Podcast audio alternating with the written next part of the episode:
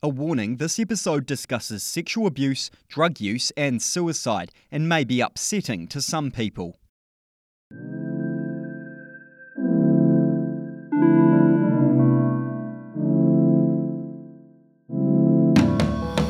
I'm Sean Hogan, and this is the Good Guys Podcast. In this episode, personal trainer Levi Armstrong describes life growing up in the depths of a gang. You know, the, the, the crate bottles coming up the drive, the V8s, um, the violence, the parties, and everyone coming back to the home. There was no love, you know, and, and for me, we needed to escape, we needed to break free. But after being sexually abused, the damage was done. I, I was reaching for drugs and alcohol to kind of submerge the pain. However, a love of fitness led him to a life of now giving back and a way out. I'm now talking with bros that used to talk about pee, and um, but now we're talking about proteins. The road hasn't been smooth. There's been relapses, but he's now pursuing things never thought possible. Hey guys, just a quick note from me. I and my guests are not doctors or mental health professionals unless stated otherwise. They have lived experience and are simply sharing what has worked for them to get through tough times.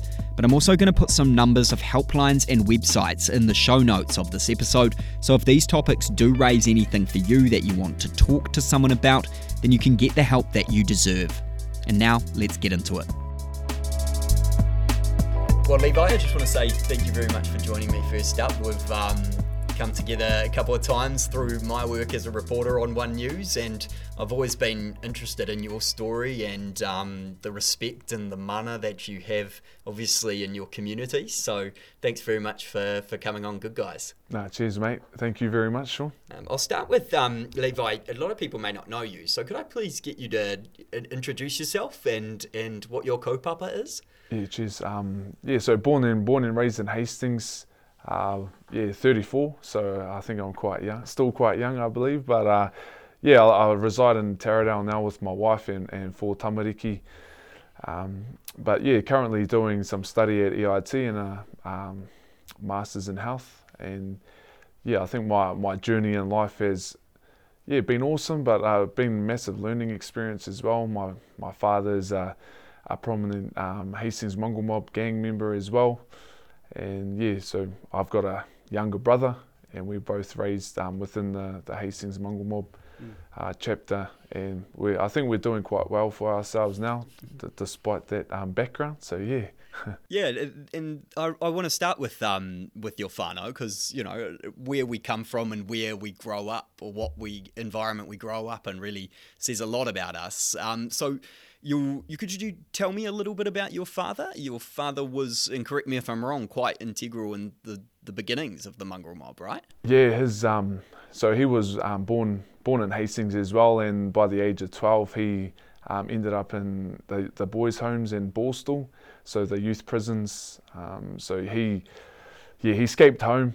Um, he wanted to get out of that lifestyle. He he got involved in yeah, crime and criminal activity from a young age, and he's been in and out of prison his whole life. And um, he's got two other children older than me, to other other wives. But yeah, he he found a, a, connection and a sense of belonging within the Mongrel mob when it first started in the 1960s, the late 1960s, and um, it's still around today. If anything, it's growing immensely. And yeah, for for himself, he wanted to be a part of a group um, of young delinquents that um, yeah, didn't really care about society um, and, and abiding by rules. And yeah, from from his upbringing through that um, to us, me and my brother now, there's I think there was a a sign where we didn't want to follow our father. We didn't want to go down that path. Uh, we we always thought that we had potential, and I think it was through having a, a loving mother that we um, we are who we are today. Yeah. What role did he play in your childhood?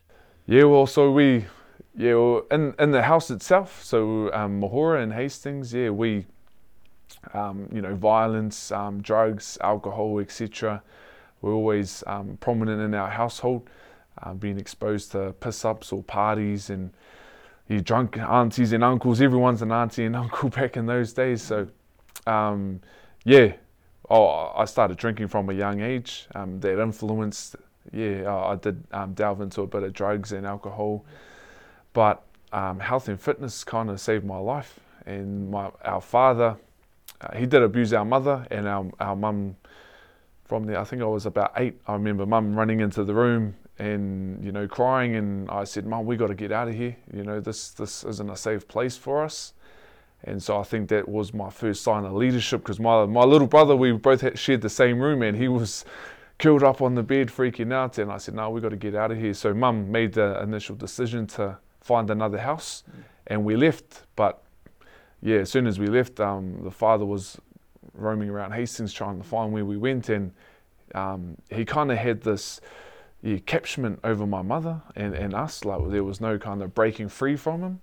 And yeah, while, whilst we lived within his his presence, it did feel like a bit of a prison. Mm. So his his history of being in and out of prison, it kind of flowed onto us, and yeah, it, it did affect us mentally. Um, to you know, when you, it's not until you go to another mate's house and you're like, oh, how far is this? What what it's like? This is pretty cool, you know. Um, but a love and affection, and yeah, oh, it was it was awesome. But um, our father, he was on the on the benefit, you know, never working class man, never anything like that. And it was our mum that kind of um, done done the hard yards and got into a bit of education. And, and now she works as an administrator at um, Turners and Growers. So yeah, she kind of inspired us.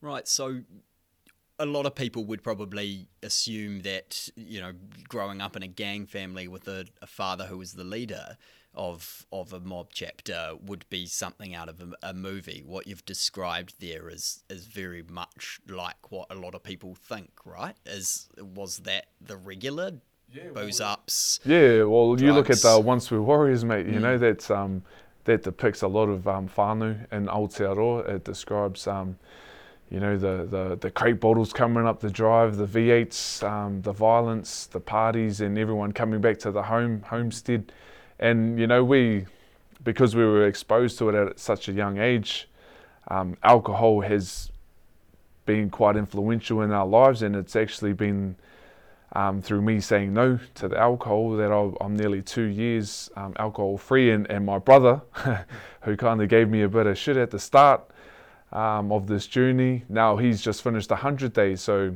I, I did say like bro it, it, you know you just got to give up something um, we we understand the effects that alcohol has, but if we drop it, you know, it's although it's been passed on to us. Um, our father's old man, he was an alcoholic as well. He actually lived in the same house, but um, yeah, it is whakapapa. It is who we are. We are brought up within the gang and and accepting that that, and I guess creating positive outcomes from it as well. And when you are a kid, you're incredibly impressionable and I'm guessing being around gang members as a young boy and seeing this bravado and and these you know patched up gang members you know getting pissed and everything like that could be seen as something to aspire to. What was your sort of view of the gang at at your age or in those early years, and what when did it change? Yeah, well, a lot of our uncles, um, my mum's um,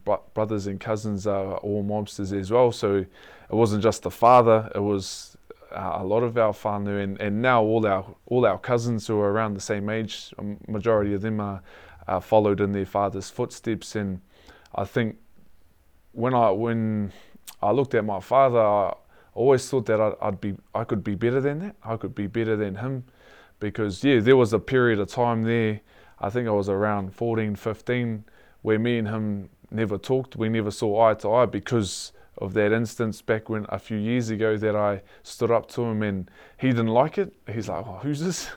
You know, eight-year-old, nine-year-old standing up to his father. So you were eight or nine when you told you when you and your mother got out of yeah, the house yeah. and you thought you needed to get out. Yeah. oh, absolutely. Yeah, for sure. And um, yeah, there was I think I was around five or six where I was um, sexually abused as well. Mm. So the the abuse in the in the house, uh, there was no love, you know, and, and for me, yeah, we needed to escape, we needed to break free, mm.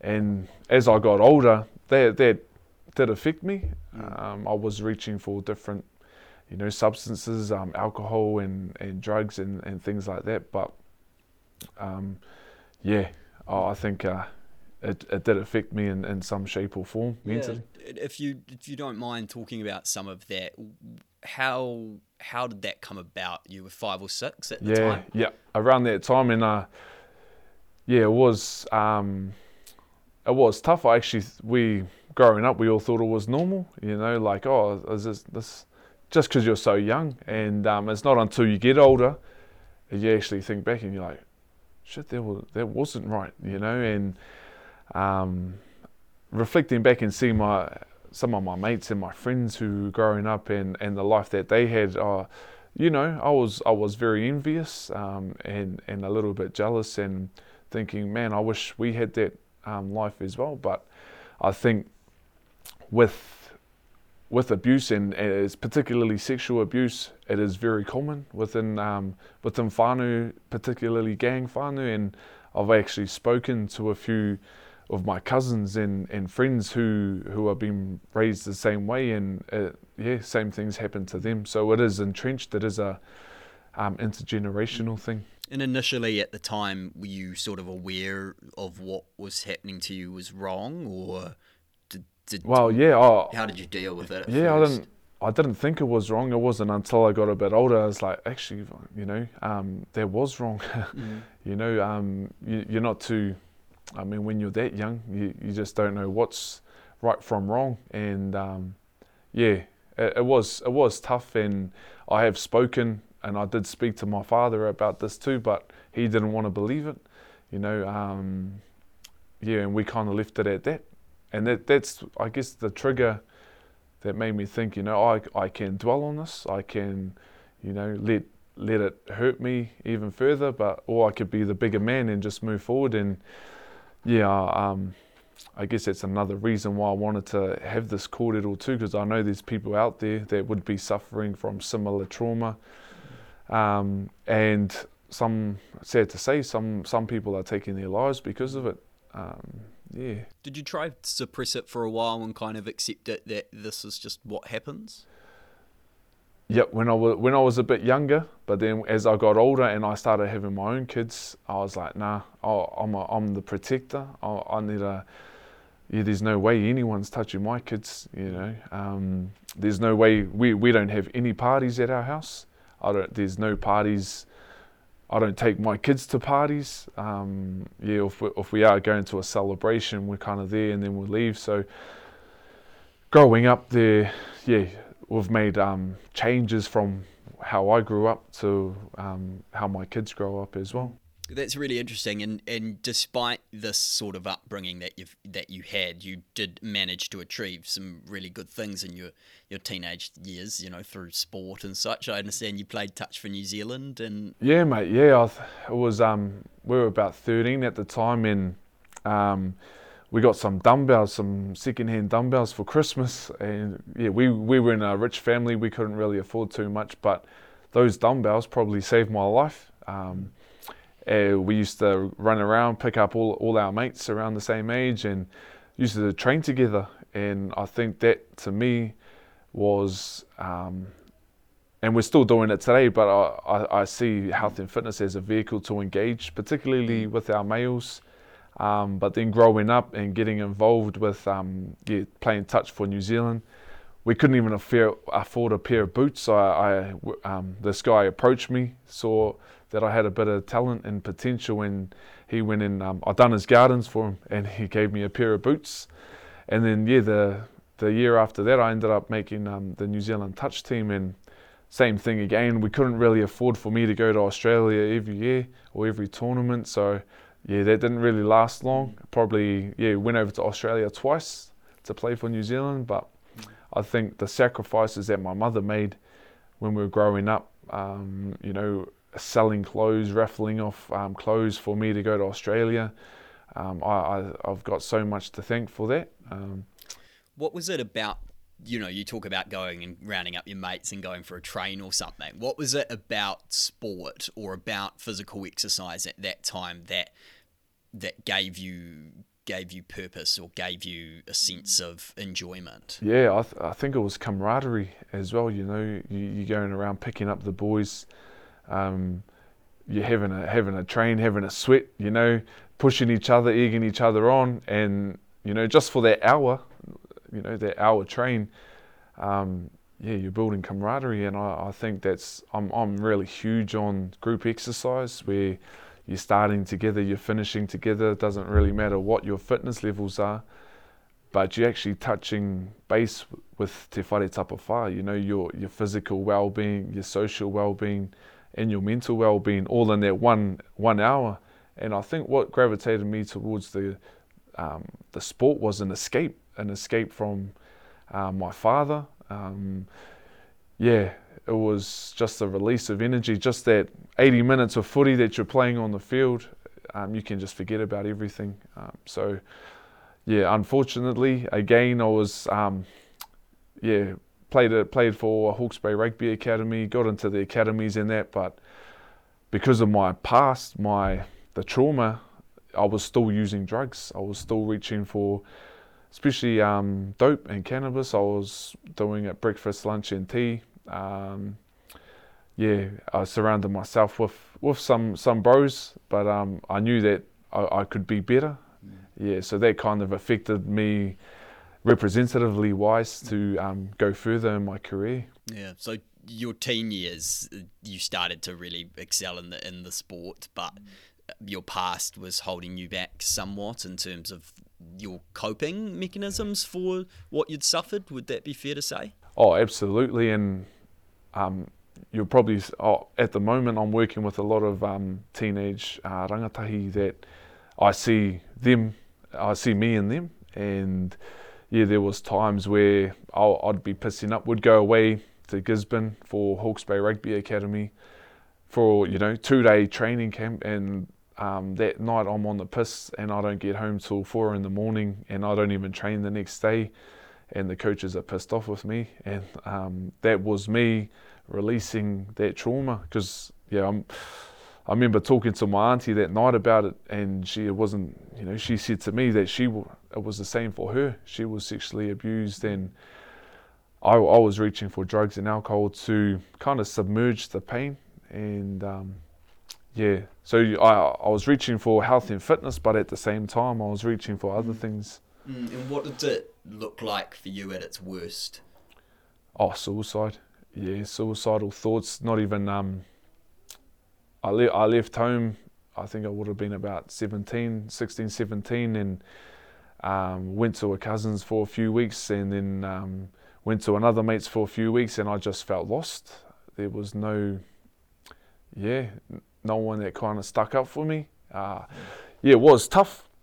It was tough, and I think it wasn't until yeah I met my wife, my my wife now that you know it was either her, um, the drugs or her, and I had to make that decision.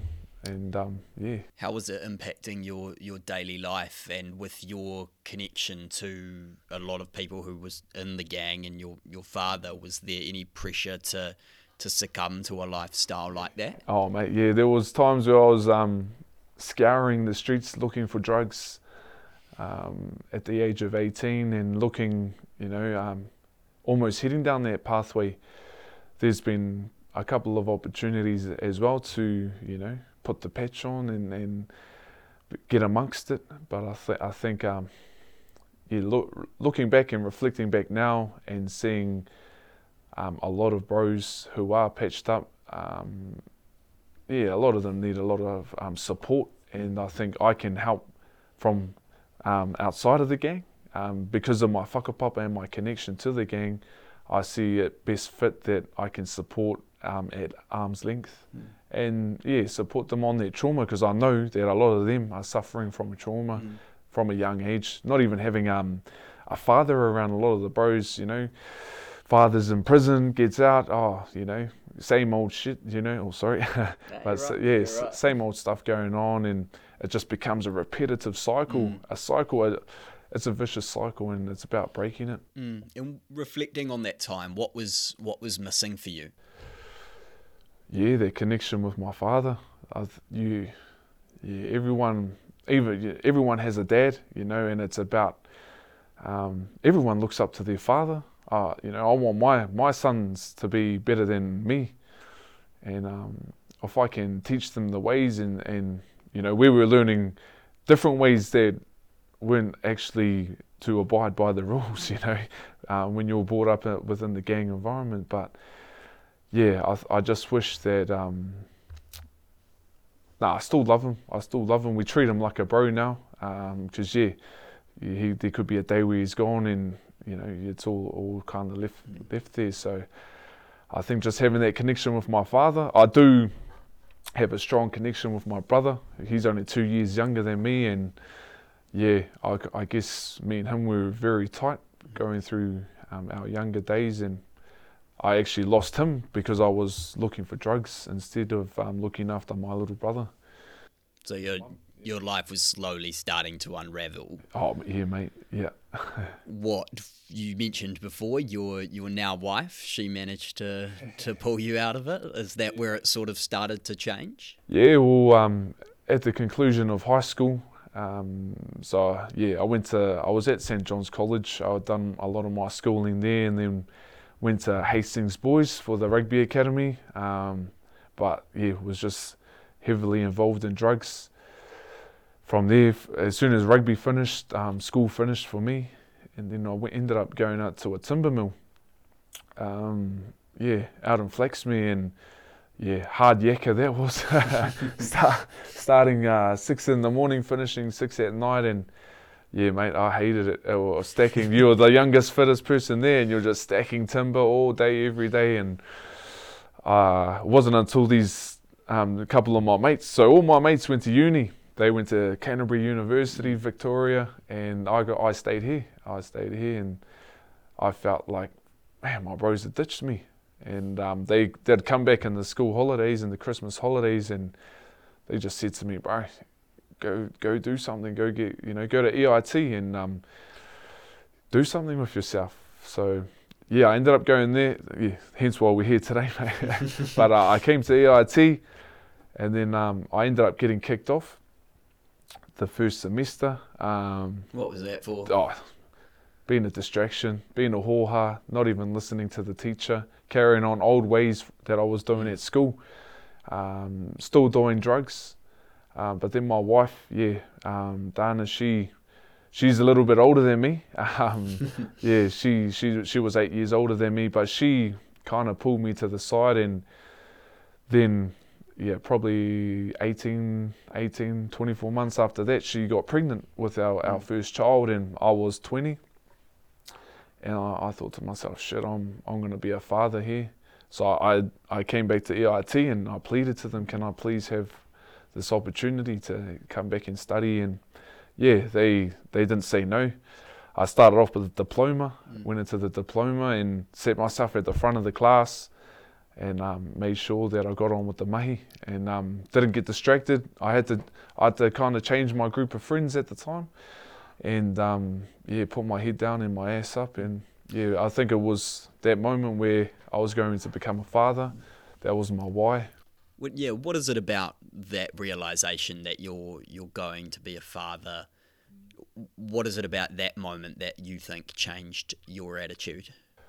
Oh, I had to be better than my father. Uh, that was my that was always my goal. Um, I, I had to be better than him, so I didn't I didn't want to patch up. I didn't want to join the gang because I, I wanted to be better than him. And if I was going to be better than him, I'd had to make some changes. And um, yeah, being a, a, young father as well, you know, all your, all your rugby mates. I, I played rugby for Havelock. Um, yeah, played played heaps of years at Havelock, and um, you're still surrounded with the rugby culture and the drinking culture. So that is pretty tough. Um, being a young father and you've got this young fella um, and living in Waipaku at the time, so I was travelling to work, travelling for study. Um, but then my wife, her, she lost her mother through cancer. She had um, six months to live, and so we moved here to the Bay. Um, we settled down in Napier, and again, that was another trigger to say, you know, shit, you, you're going to lo- you lose your mother-in-law here. You better shape up. Um, so throughout that study, I, I, I done the diploma, carried on, done the degree, done it alongside my brother as well, and uh, my sister-in-law, my wife's sister, and yeah, it was in the third year of my degree where I had my daughter. So again, um, another uh, moment in life where you have to um, sharpen those tools. Um, picked up some extra mahi, went and um, worked at uh, behind a bar and done some work at a supermarket. So I was making sure that I could provide for my family. Mm. Mm.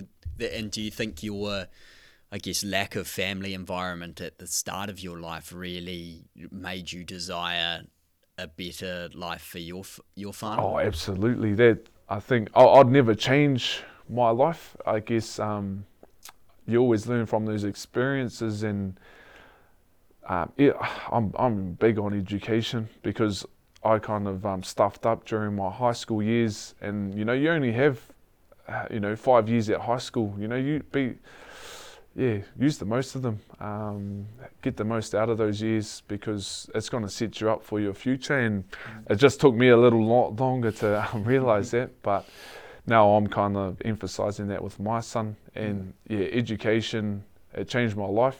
Um, you know, turning up to class on time, getting out of my comfort zone, and meeting new people, meeting cool lecturers that I still um, am friends with today, mm. and um, just passing that knowledge on to those who who who may need it.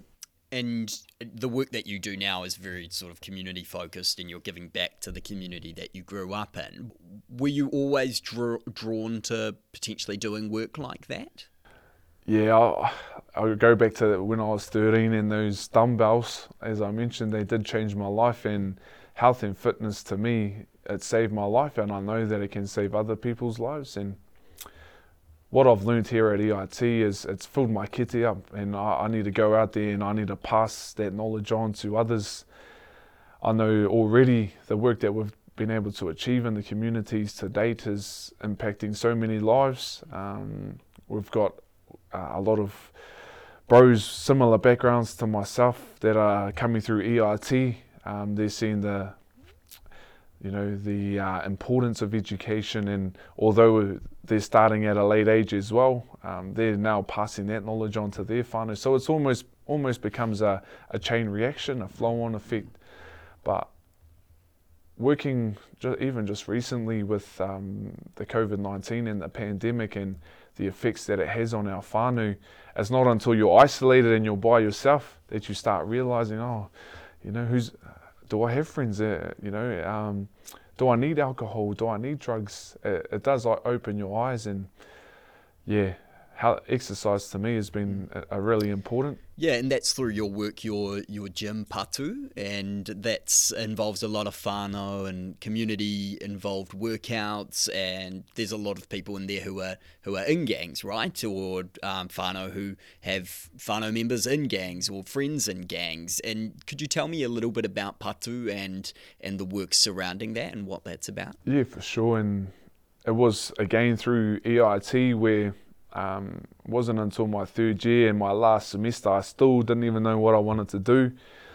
Um, but then after I graduated, um, I worked at a couple of gyms. I worked at CrossFit and I worked at another community gym called Hikoi for Life and um, decided, you know, we group exercise is massive for our people in our whānau and I wanted to I wanted to focus on Māori and Pacifica health as well because I could see the data, the research, it was enormous. You know, the the obesity rates, um, etc., is, is huge for our people. So I wanted to target that that particular audience and teamed up with another bro, and we both um, ventured and, and set up Patu um, in Hastings um, with Jackson, and yeah, so it was really cool. Um, two young Maori um, giving back to our um, elders. So there was yeah, 12 big boys. Um, unfortunately, we um, we just buried one yesterday.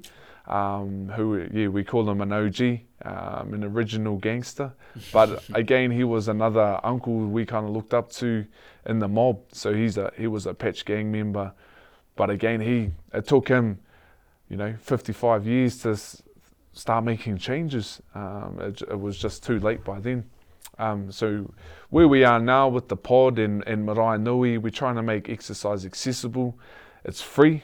Um, I believe exercise should be free um, to anyone because it it's the best medicine. Mm. It makes you feel good. And um, going back to that hour, that hour that you're together, you're, you're ticking all those boxes mm. with Te Whare Tapawha.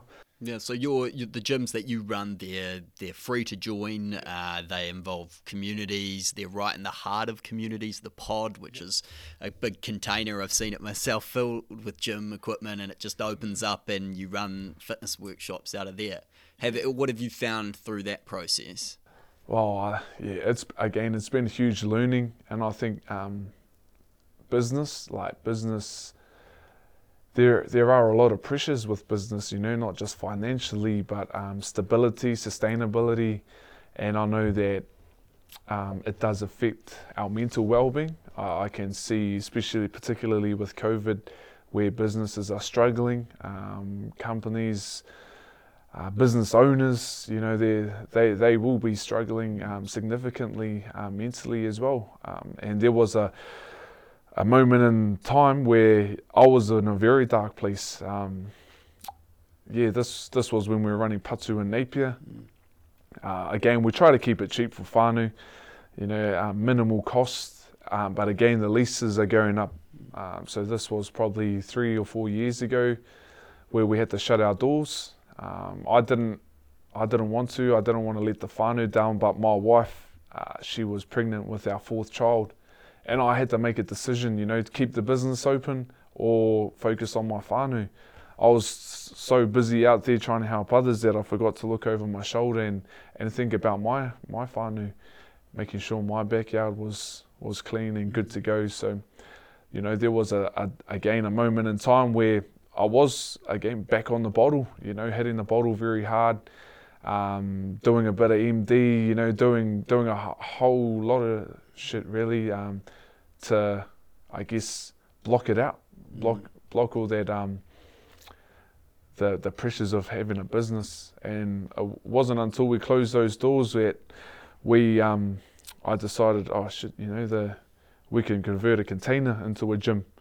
And so I teamed up with my cousin Fuddy, um, whose father is a prominent gang member in the Hastings chapter as well, and he's he's doing some massive stuff. Um, Whare down in Wellington in architecture, so it was awesome that we came back together.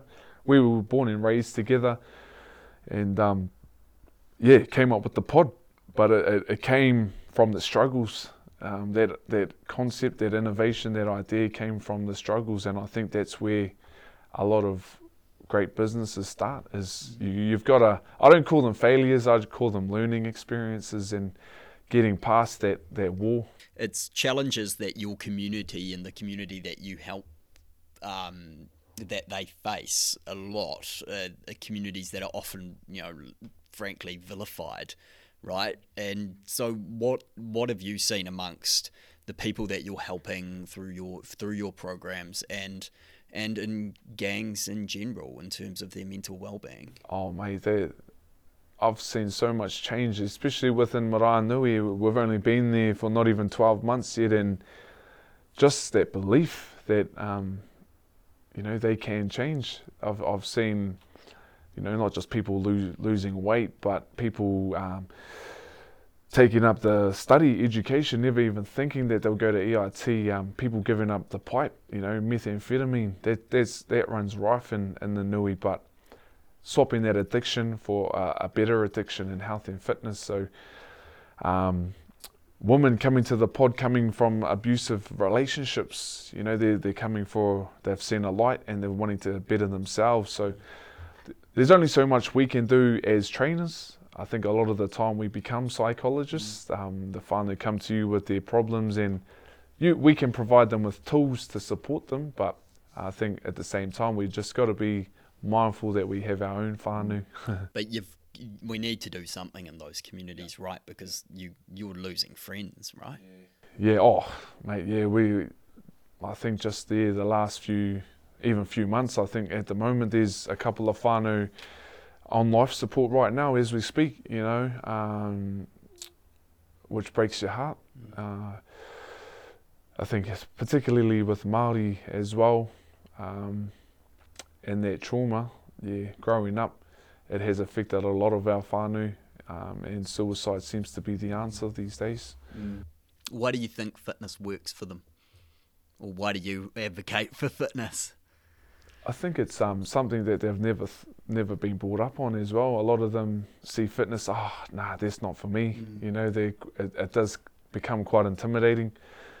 Whereas I like um, our concept where people can rock up. They don't have to have the meanest lycra. Um, they don't have to be tanked or have muscles or anything like that. You could just be an ordinary person. And mm.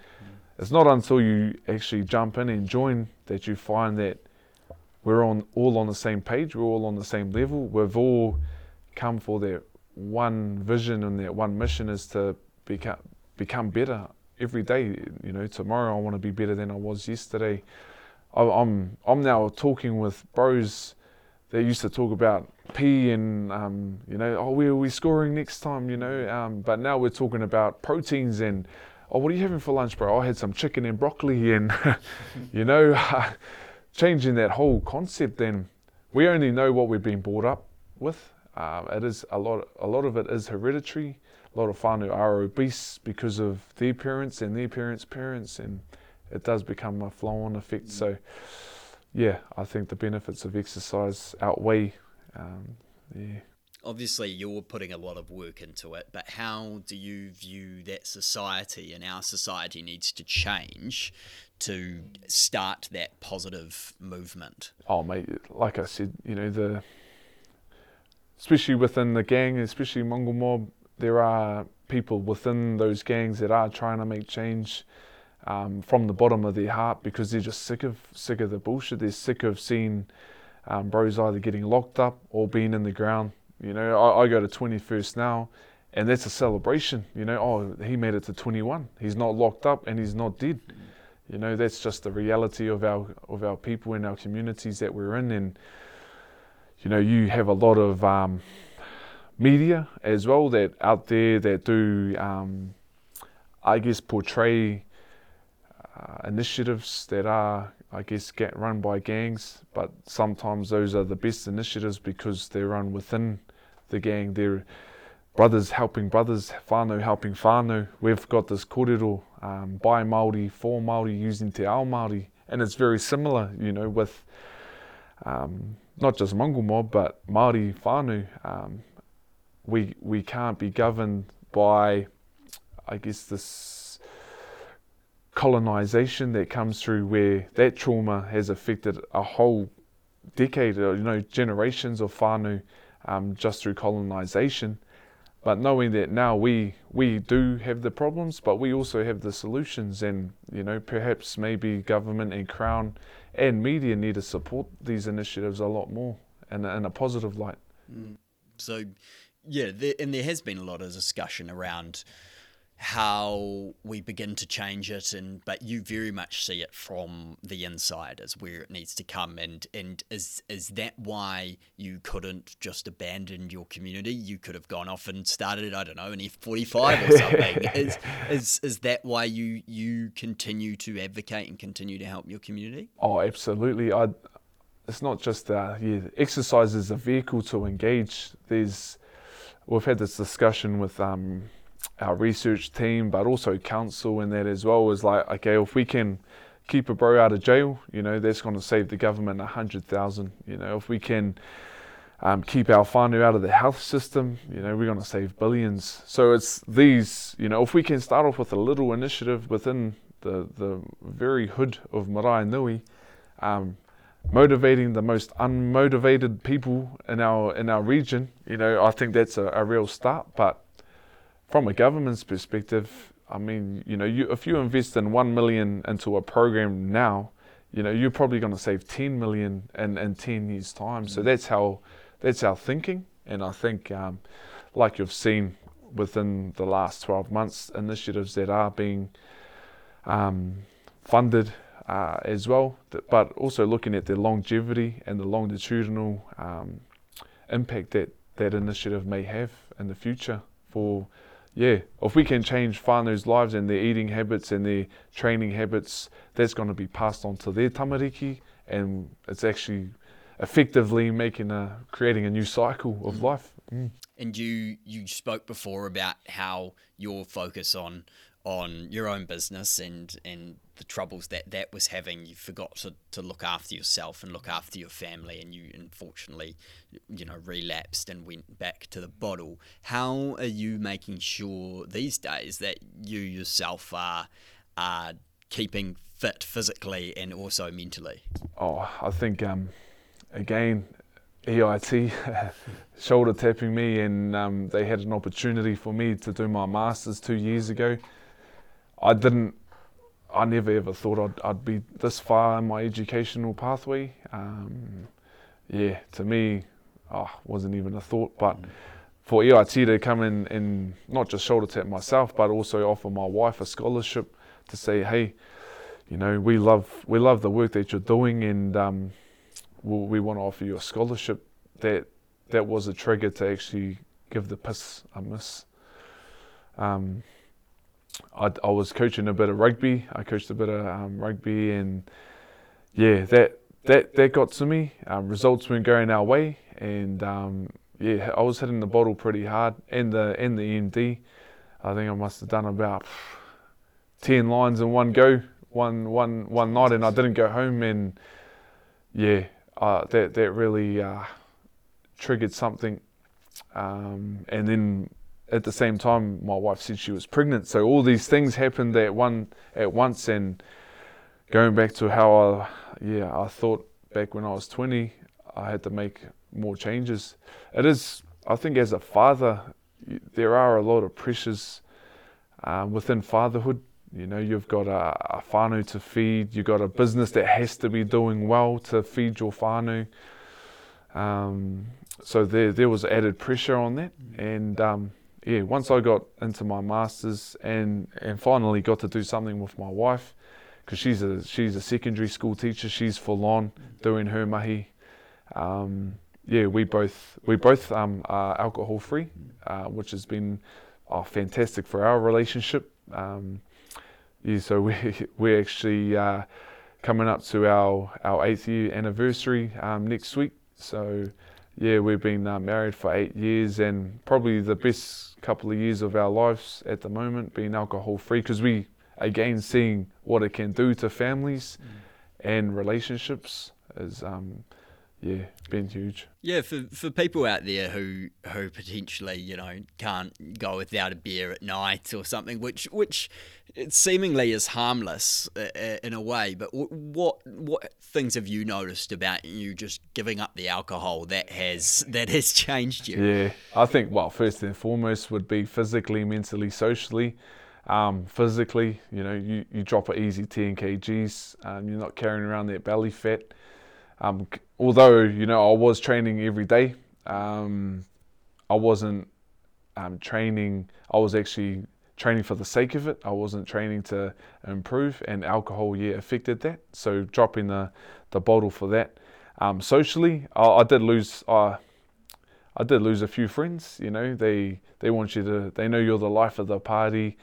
Oh, we'll go get on the piss with Levi, and oh, we'll go around to his house and you know, my old man. So my old man's still got a bit of a setup over there, and uh, yeah, so you do lose a couple of your drinking buddies um, along the way, but they understand that I was I'm doing my masters, and it's it's pretty huge to have a clear mind, and I think mentally, oh, uh, I, I had clouded thoughts. Um, alcohol makes you cloudy, and you it is a depressant. You know, um, when you when you're already suffering from depression, you, you, actually go into a deeper hole, and it, is very hard to get out. So, dropping the having a teammate to do it with, my wife, just made it a lot more easier. So there was no alcohol whatsoever in our house, and then go, being able to go to social events and finding substitutes. So, just on the weekend, um, I was drinking some Asahi Zeros, zero percenters, watching the footy.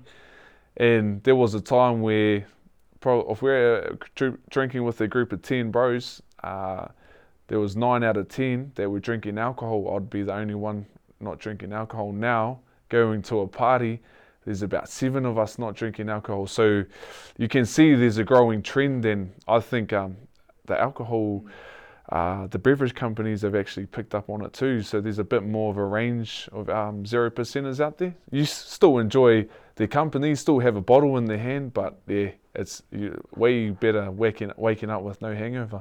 what about uh, any any sort of other habits that you keep? I mean, you've got your training, obviously, but is there anything else that you do to keep well? Yeah, well, um, about f- six years ago, um, I had a, a cousin. He had um, he had been in home D, so he wanted to come to Patu, but he couldn't. Um, he was on home detention, so we decided to move the gym to his house.